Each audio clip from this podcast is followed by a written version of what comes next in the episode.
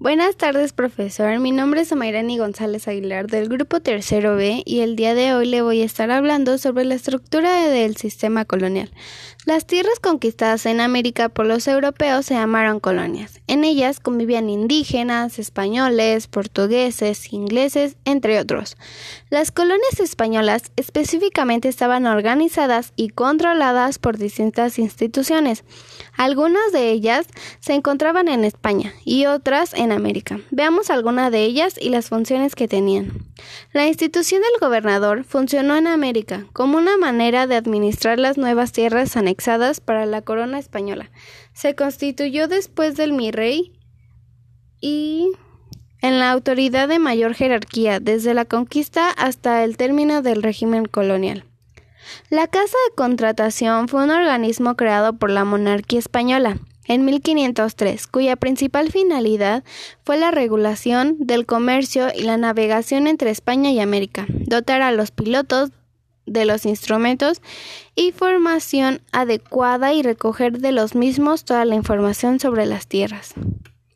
A la cabeza de esta institución se encontraba el rey, cuya principal función era atender el bien de su comunidad, desde la cual emana su poder, sin poder usarlo para su propio beneficio. Manejaba el resto de los organismos menores, los cuales estaban a su cargo, y todos dependían de la decisión del monarca. El virrey era el personaje decisivo de la administración colonial. Políticamente tomaba medidas ante la ausencia de instrucciones de la corona o el, del Consejo de las Indias. Tenía atribuciones administrativas, políticas judiciales, militares, administraba todas las colonias españolas. El Real y Supremo Consejo de las Indias, conocido simplemente como Consejo de Indias, fue el órgano más importante de la administración indiana. América y las Filipinas, ya que asesoraban al rey de España en la función ejecutiva, legislativa y judicial.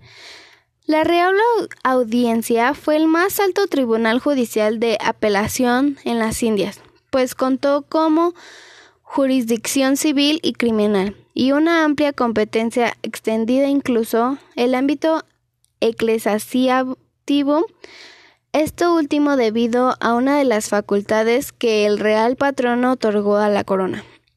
El cabildo, también llamado ayuntamiento o consejo, era el representante legal de la ciudad o villa. El órgano municipal, por medio de los vecinos, velaban por los problemas judiciales, administrativos, económicos y militares del municipio. Gracias.